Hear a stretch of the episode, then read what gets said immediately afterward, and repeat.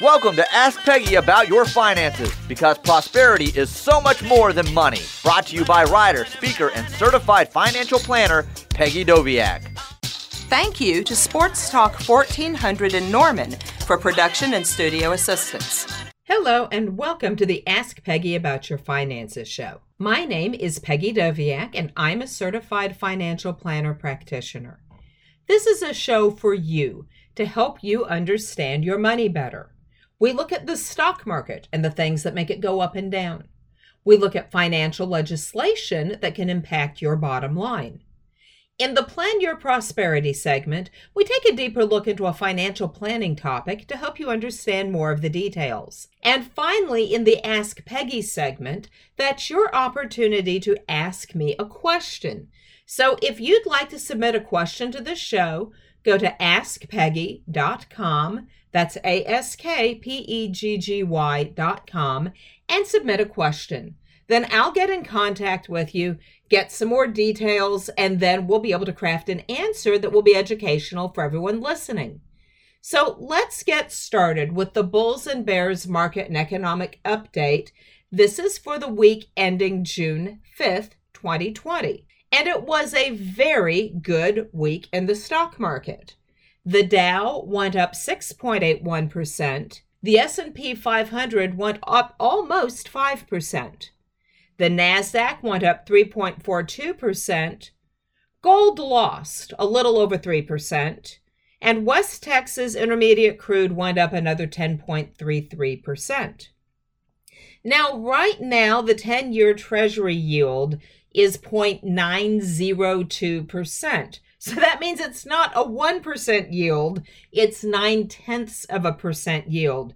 So, right now, if you're trying to get income off of fixed income items and you're looking at what's out there currently, the yields are horrible. And that's a function of the interest rate cuts that have occurred over the last year. So, why did the market go up so much last week? It went up a lot because of some news that came out on Friday that said that unemployment had fallen to 13.3%. And that was data from the Bureau of Labor Statistics, which was an insanely good number. No one expected that number to be 13%. It was expected to be much, much, much higher. The market had a tremendous rally it went up all the Dow went up almost a thousand points. It was it was amazing, but there were a lot of us scratching our heads trying to figure out how did that happen? What what's going on in the underpinnings of the economy that people are missing?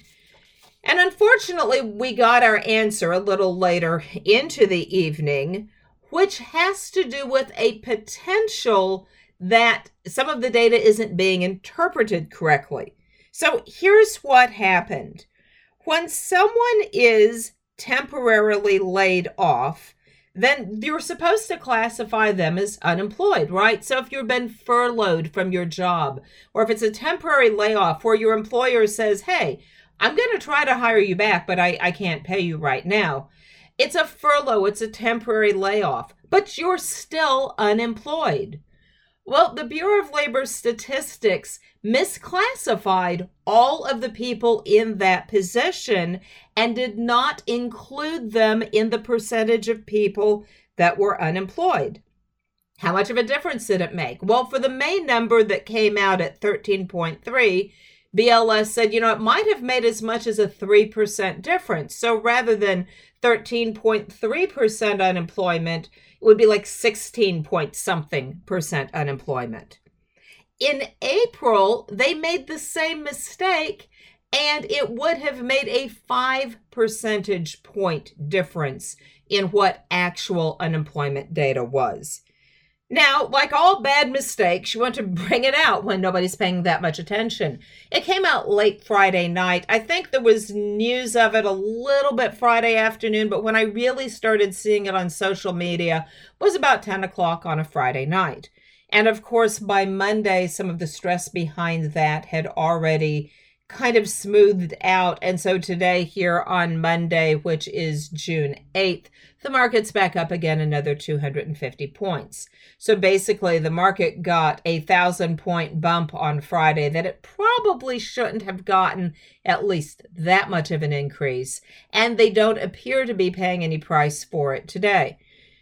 This is why it's important to follow the data. This is why it's really important to look at what's going on to figure out where the data is coming from. This is why it's important to listen to my show because if you don't want to spend all your time doing things like that, I like doing things like this. So I will be keeping you in the loop. Um, I think probably this is just a thing that's come and gone. If there was going to be a market reaction to it, I would expect it to be um, today. However, I will say this the unemployment numbers, when they come out the next time, BLS may have made a correction back. So the numbers might be noticeably worse than what both April and May are suggesting. Certainly, this will be worth another conversation in our show that comes out right after that, and I will keep you in the loop. Thank you to Sports Talk 1400 in Norman for production and studio assistance. Welcome back to the legislative update of the Ask Peggy About Your Finances show.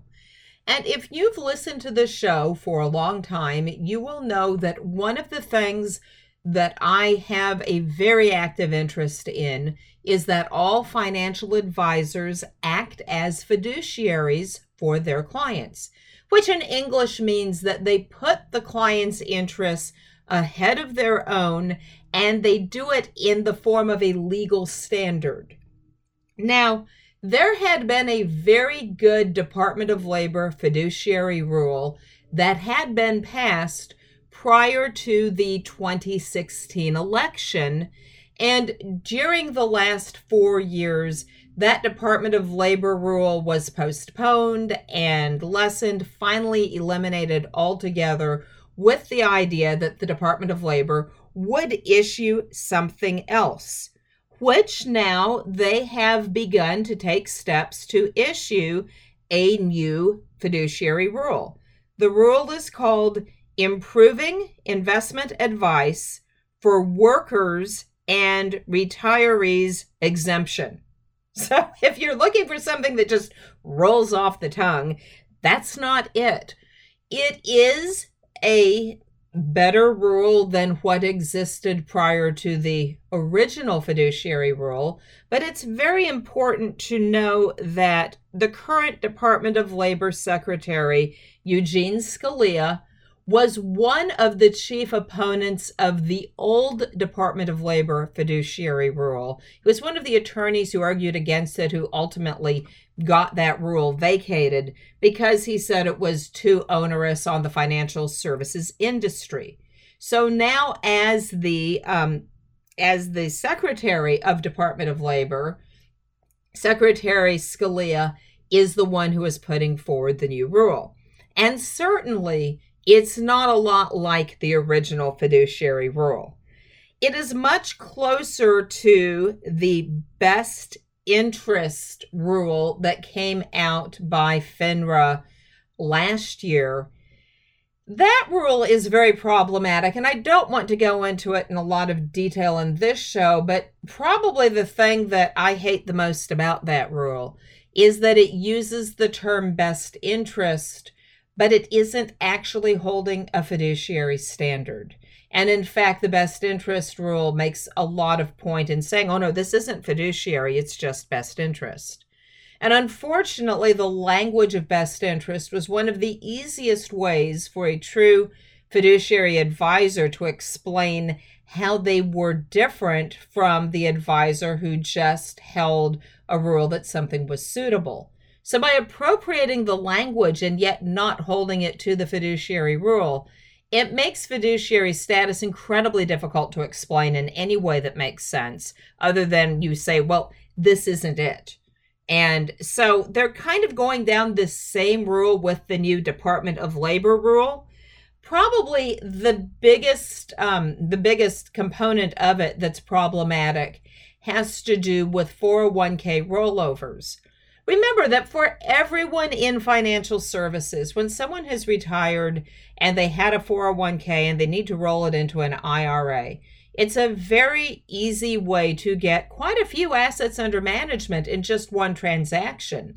Because when someone works in a 401k plan for a long time, those accounts are large. And so, whether you're an investment advisor or a broker or whoever you are, when you get a client who wants to roll their 401k to you, that's always good for the advisor. And so these are highly sought after accounts.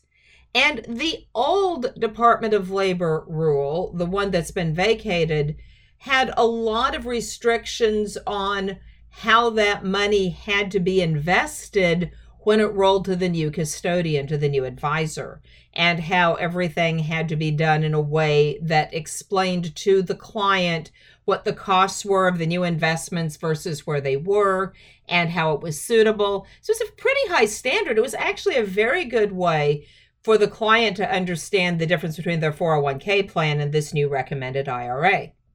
Well, there's still rules in place about rolling out of the 401k, but there's no longer restrictions or disclosure rules on what that money is invested in. So, what that means is it's up to you to ask your financial advisor if you're rolling a 401k plan under their management, what is it being invested in? What were my fees under the 401k plan I was in versus the fees that I have now? What are the difference in the investment? So you really have to kind of, as the investor, as the owner of the account, take more responsibility and burden to make sure that what your new financial advisor is recommending is absolutely going to be in your best interest. Now, remember, no one works for free. I don't ever want you to think that, oh, well, there's advisors who don't charge me. They do. Okay, everybody gets paid. You get paid by a fee, you get paid by commission, you get paid by a combination. So it's just super important because these rules aren't going to offer you protection that you have to protect yourself. The only piece of this that is interesting is this is the beginning of a process, and whether or not these new Department of Labor rules ever go into place will have a lot to do with who wins in November. So there's a political aspect to this as well. It's very important if there is a reelection in November that you pay very close attention to this. Again, don't worry, I'll remind you but there may, in fact, be, um, depending on who wins in November, perhaps this rule doesn't actually ever take effect. So we'll just have to watch this space and see what happens next.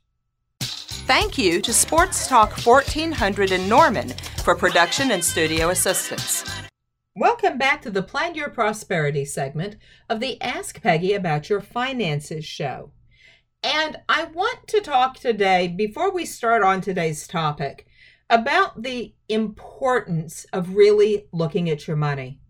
I understand that everything has been so overwhelming and so stressful this year. Um, 2020 has not been a good year. And I know that sometimes it can be really easy to get overwhelmed and think you can't do it and don't think that you have anybody on your side and in your corner. And I really want to encourage you not to do that. I want to encourage you to really try to understand your money. And if things aren't where you want them to be right now, I want you to take steps to try to make that better. And they may be little bitty steps at first, but I don't want you to give up. I'm sensing so much hopelessness in people right now, and everything is so hard and so painful, and everybody's gone through so much that I don't want you to give up. And I want you to know that I do believe in you the whole reason I do these shows, the reason I write, the reason I work to try to teach people about their money is I believe that things can get better. If I didn't think things could get better, I wouldn't spend the time trying to do this. So if you're feeling really overwhelmed, and know, if you've made it halfway through the show, that's a really good sign. It means you haven't given up yet. But if you're feeling overwhelmed, I want to give you a little encouragement today. And I want to give you a little hope. And I want to tell you to stay with it and keep trying. And things are going to get better. And you can follow through and you can make improvements. And just know that I am absolutely on your side. Now, Today's topic is not probably the cheeriest, but it's something I've had a lot of questions about since the pandemic started. And that has to do with advanced directives and living wills. And it's really important for you to understand what an advance directive is and what it does, and actually what these documents mean. I was at a meeting and I saw an announcement that said um, something to the effect of why advance directives were bad things and, and come to this meeting to, to hear why. And I went up to the speaker afterwards and I said, an advance directive does not actually have a moral component. An advance directive is the owner having the ability to say what their wishes are. So somehow, over the years, advance directives have gotten confused with people saying, oh, well, if I fill that out, then they're going to pull the plug.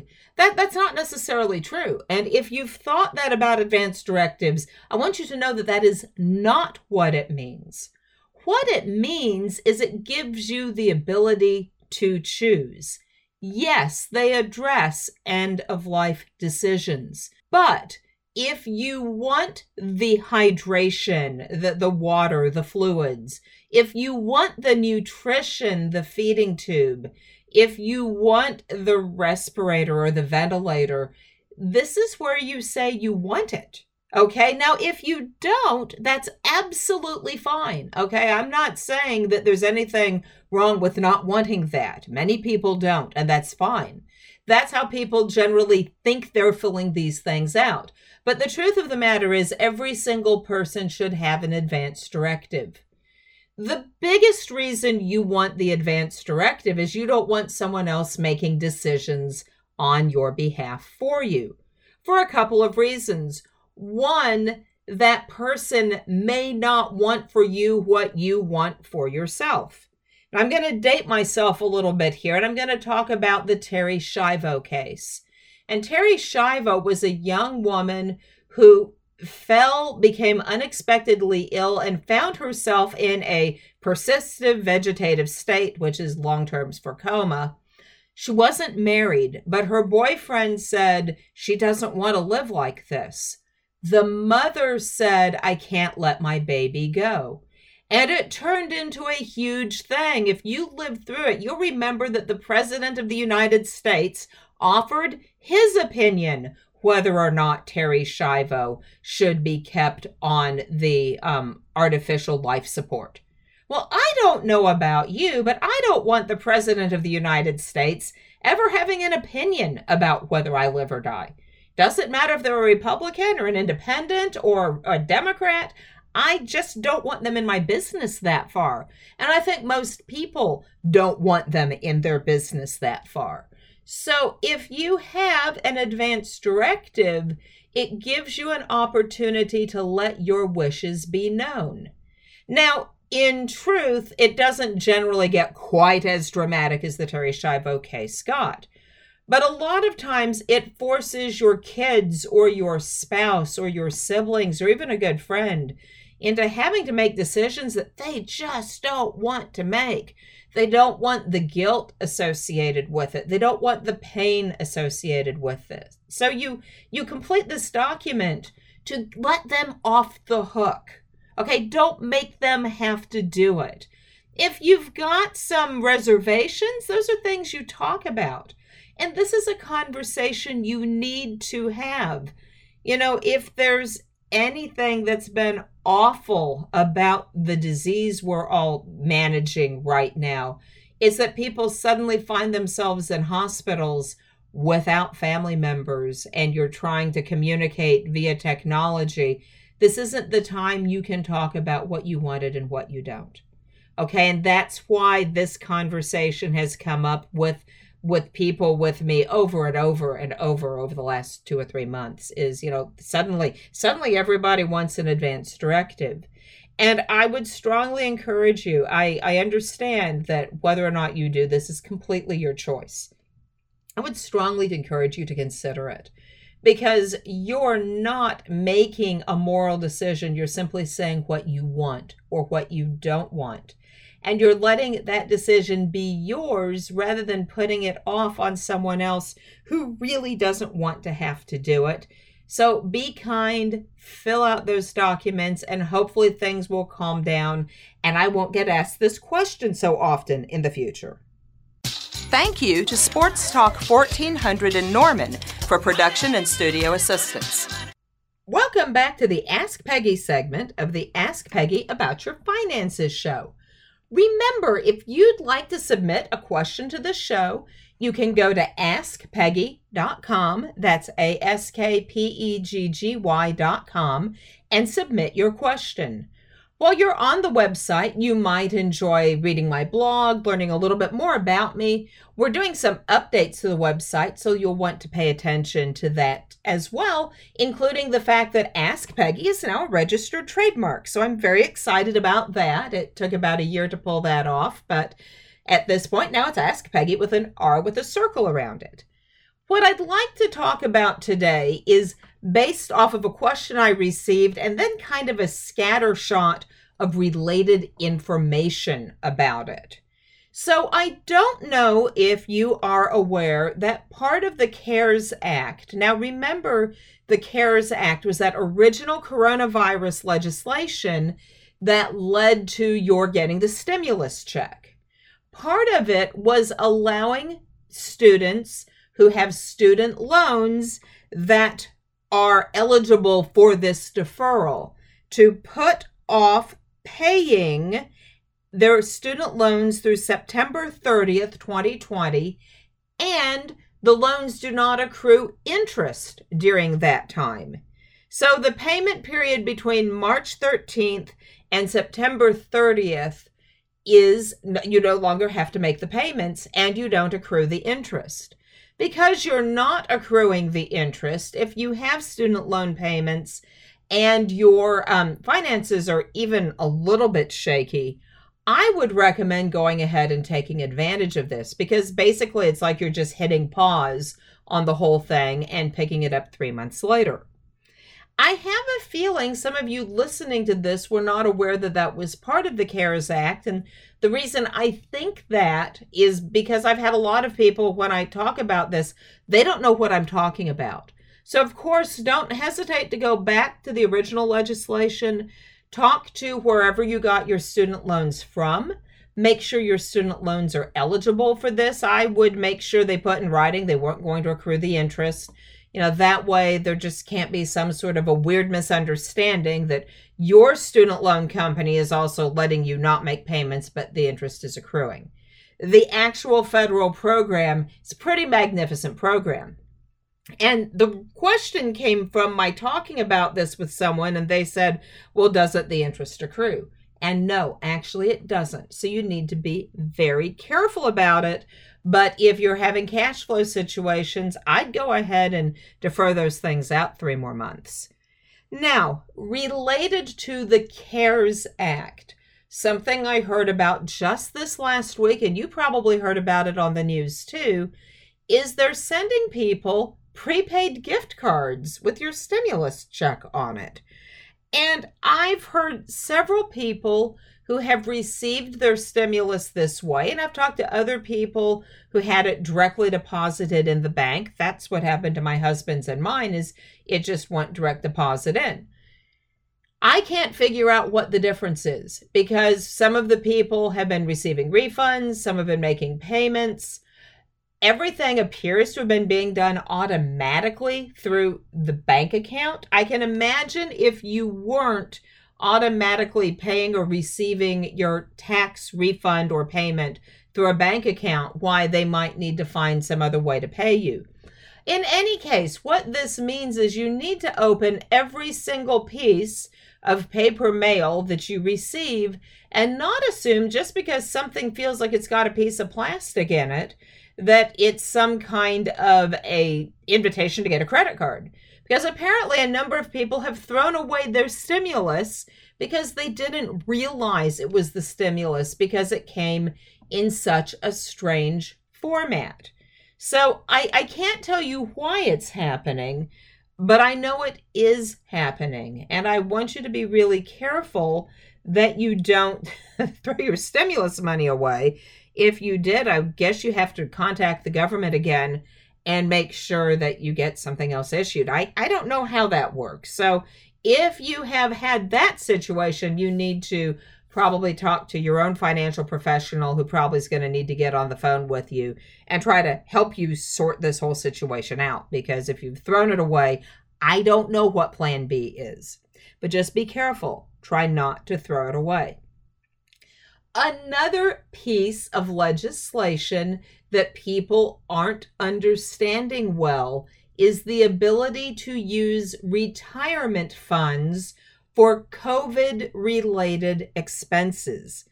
Now, this doesn't mean you have to have become sick with the virus to access the money, but it means that your income shortage is a function of the COVID pandemic. So, for example, I know a woman who has an autoimmune disease she's very recently been diagnosed with. And just shortly before she got diagnosed with the disease, she opened her own private consulting company. So she was meeting with people one on one and helping them do things. Her doctor has told her she can't meet one on one with people right now. And so she can't work. This brand new consulting business, she isn't eligible to to work in it because she'll get sick. Her doctor does not want her doing it. That is a COVID related loss of income. So, what you can do is you can access the money without the underage 59 and a half penalty. So let's say you're 40 or 45 and, and you don't have enough money, but you have a retirement account. You don't have the 10% penalty. In addition, you can take up to $100,000 as a distribution. And here's the really amazing part you have three years to pay the taxes or put the money back. So maybe this is just a short term glitch you're in, and you know you could get that money back in the account, but you need it right now. You can actually refund your retirement account. That never happens. Okay, this is absolutely unheard of. And as of the time I'm taping this, remember this is June of 2020, it appears that you can fund it or pay the taxes in a lump sum at the end of three years. So you need to be kind of careful with that piece of advice. If if I were listening to me right now, rather than just deciding that was what I was going to do, I would get with my CPA towards the end of this calendar year and make sure that those rules are actually still working like that or that there hasn't been additional clarification. Because if you have to replace it a third at a time, that's fine. It might change your strategy, but you need to know you have to put it back so you don't just not put it back and then suddenly you're in trouble because you weren't paying things back the way you were supposed to do it. So it's a $100,000 maximum, $100,000 distribution out of retirement money, no 10% penalty, and three years to pay it back or pay the taxes. It's truly extraordinary. It does have to be COVID related. I would keep whatever records are necessary to prove why this loss was, but I really think it might help people solve financial problems that they don't know how they're going to pay right now. So that's all I've got for this week. I look forward to talking to you next week, and in the same time, be prosperous. Thank you to Sports Talk 1400 in Norman for production and studio assistance. You may submit personal finance questions to the Ask Peggy Facebook page and learn more at peggydoviak.com. And remember, prosperity is so much more than money.